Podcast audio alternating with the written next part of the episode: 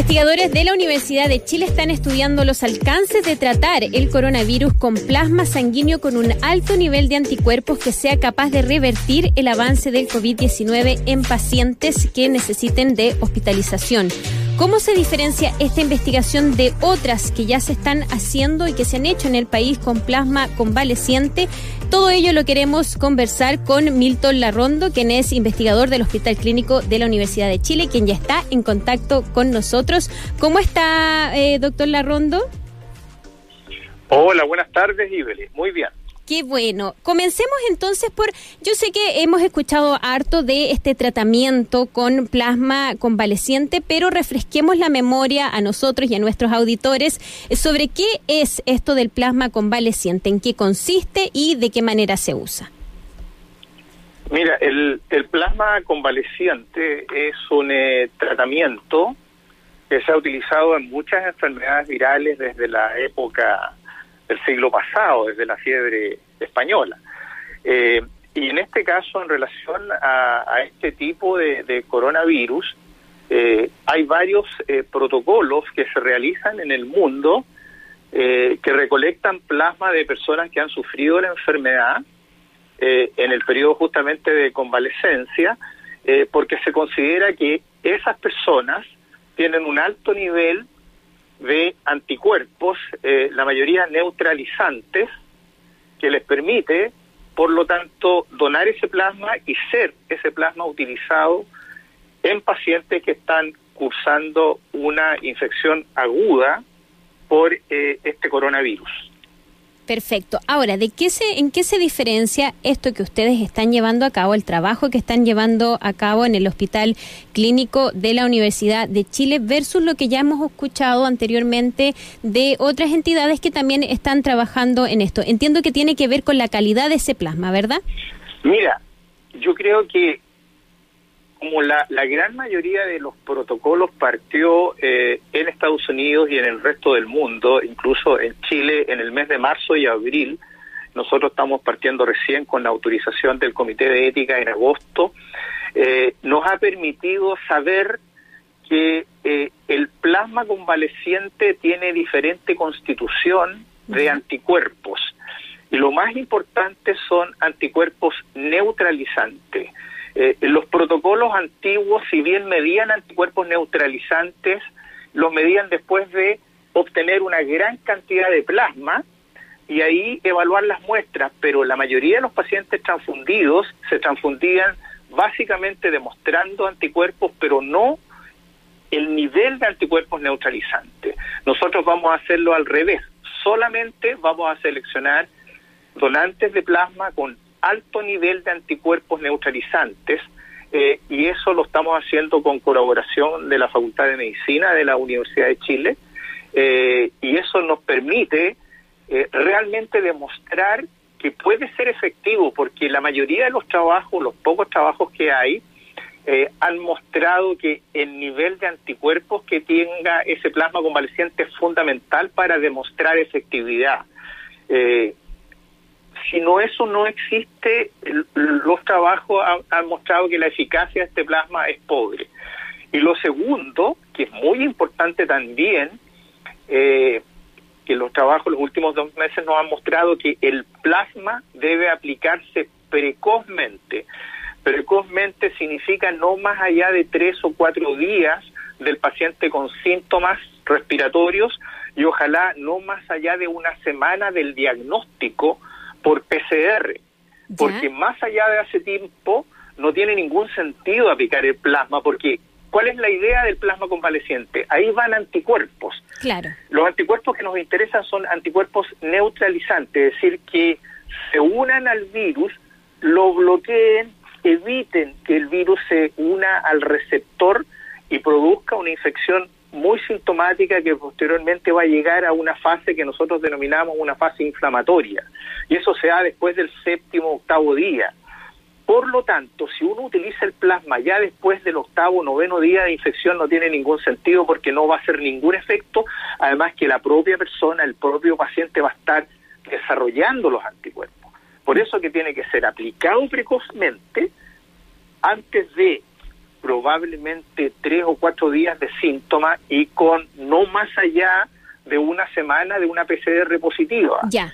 Eh, eso es lo fundamental. Perfecto. Por eso es, alto tito y aplicación precoz. O sea, lo que usted nos está diciendo entonces, doctor, estamos conversando con el doctor Milton Larrondo, quien es profesor asociado de medicina, jefe del Banco de Sangre del Hospital Clínico de la Universidad de Chile. Es bastante nuevo porque cuando recién comenzamos a, saber de la terapia con plasma convaleciente, incluso recuerdo al principio, eh, abril, mayo, quizás como usted mismo lo decía, conocimos de un caso de un médico, si mal no lo recuerdo, de San Antonio, que tenía como enfermedad de base diabetes y él había recibido este plasma convaleciente, estaba muy mal, eh, estaba requiriendo ya casi ventilación mecánica y decidieron tratarlo con esto y cuando lo entrevistamos incluso acá en el programa de Freddy Stock en Razones Editoriales, él, él les decía cuánto esto le había ayudado y probablemente lo había salvado. Lo que usted nos está diciendo ahora es que esta terapia se debe aplicar no cuando los pacientes están graves, sino que cuando recién están iniciando el cuadro. Entonces, ¿cómo diferenciar, cómo definir qué pacientes pueden recibir y son aptos para recibir este tratamiento y quienes no? Porque hoy día esto es relativamente nuevo. Yo creo que usted se refiere al doctor Mesa. Yo creo que él tuvo la suerte de mejorarse porque probablemente el plasma utilizado sí tenía, a lo mejor no lo sabía en ese momento, un buen título de anticuerpos neutralizante y la infección, si bien él, estaba grave, probablemente la infección llevaba poco tiempo de desarrollo. ¿ah? Eso también es importante. Eso depende mucho de la persona, del, tipo de paciente. El periodo de incubación es variable. Puede ir de dos o tres días a sobre 12 días. Entonces, es muy variable el momento que se empiezan a presentar los síntomas. Eh, sí, el doctor Andrés Mesa, el doctor Andrés Mesa fue el caso. el mensaje es el siguiente, o sea, de aquí para adelante, y esto es algo que también se está evaluando por un grupo ad hoc a nivel del Ministerio de Salud, eh, de aquí para adelante, eh, los protocolos deberían incluir un uso lo más precoz posible del plasma convaleciente, porque hay varios que siguen en desarrollo. Y en segundo lugar, ojalá puedan determinar realmente el título de anticuerpos contra el virus. Un título alto, un título de anticuerpos totales contra el virus alto. Y además, un título alto de anticuerpos neutralizantes, sin duda va a ser más efectivo que utilizarlo eh, sin saber en detalle los niveles de anticuerpos. Perfecto. Y entonces, doctor, ¿cómo definimos qué pacientes pueden recibir esta terapia?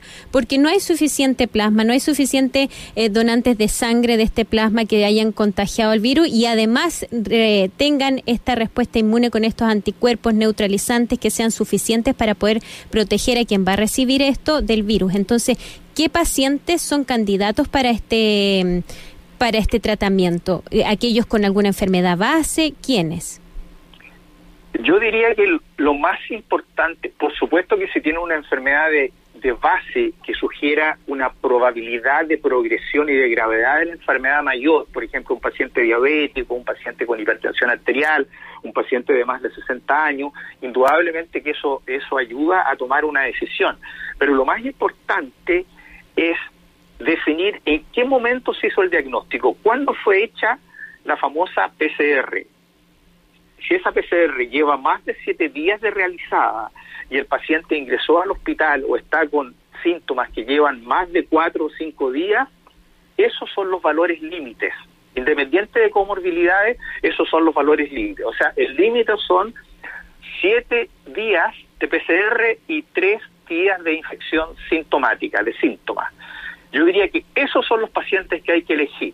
Cuando nosotros elegimos pacientes, y eso ya lo han demostrado en varios trabajos publicados, de más de cuatro o cinco días, el gran trabajo de la Clínica Mayo demostró que más allá del quinto día de síntomas y probablemente una PCR que lleve ya 10 o 12 días, no tiene ningún sentido utilizarlo porque no va a ser efectivo y además el propio paciente ya tiene que haber empezado a generar sus propios anticuerpos. Ahora, doctor Larrondo, ¿cuál es la posibilidad o cuál es el acceso que hoy día eh, pueden tener los pacientes? Sé que es una terapia que se está recién investigando, pero finalmente, ¿cuál es el acceso que pueden tener los pacientes a esta alternativa? Por ejemplo, un paciente que se enferma en Aysén, que empieza a desarrollar un cuadro grave rápidamente, a los pocos días de contagiarse, probablemente no va a poder acceder a esta terapia que quizás le podría salvar la vida. Entonces, ¿cuál es el acceso que tiene la población o que va a tener la población a este tipo de terapia? Esa es una muy buena pregunta, Ibelis, porque eh, existen en, en varias ciudades de Chile eh, protocolos en hospitales públicos y también en, servicios privados. Eh, muchos de esos protocolos tienen financiamiento externo, ¿no es cierto? Por lo tanto, disponen de elementos que soportan recolectar ese plasma y hacer las técnicas para cuantificar los anticuerpos eh, sin costo para los pacientes. Lo ideal es que esto obviamente no tenga costo para los pacientes. Y eso hoy día también se está evaluando esa posibilidad a nivel del Ministerio de Salud. Eh, la gran pregunta suya va a probablemente un repositorio nacional, eh, una recolección que exista, una centralización de los plasmas que se recolectan, porque hay hay mucho paciente que desea donar plasma. Claro. nosotros no tenemos problemas porque porque donan después de dos o tres meses de haber adquirido una infección. Y después del segundo o tercer mes hemos visto que tienen un muy buen nivel de anticuerpos. O sea, plasma va a existir. La pregunta es los pacientes, dónde van a estar y la forma, la, la, la logística que deberíamos tener a nivel de todo Chile para que esas personas tengan la posibilidad de eh, disponer de ese plasma de buena calidad y ser administrado oportunamente. Todo eso indudablemente tiene que ser centralizado a, a, nivel de los propios servicios de salud y a nivel del propio Ministerio de Salud probablemente. ¿Y hay algún trabajo en ese sentido, doctor, en, en una forma de organizar y centralizar esto para que efectivamente se pueda sacar provecho de esta terapia? ¿Hay algo en ese sentido? ¿Hay algo concreto? Eh, en estos momentos el Ministerio de Salud está eh, evaluando un eventual desarrollo de un protocolo eh, nacional, ¿ah? eh, partiendo por un, grupo de estudios que está validando la evidencia hoy día disponible de los buenos resultados del plasma convaleciente. si eso se produce, si hay autorización de eh, el grupo que tiene que ver con las tecnologías y con las guías clínicas en el manejo del COVID-19.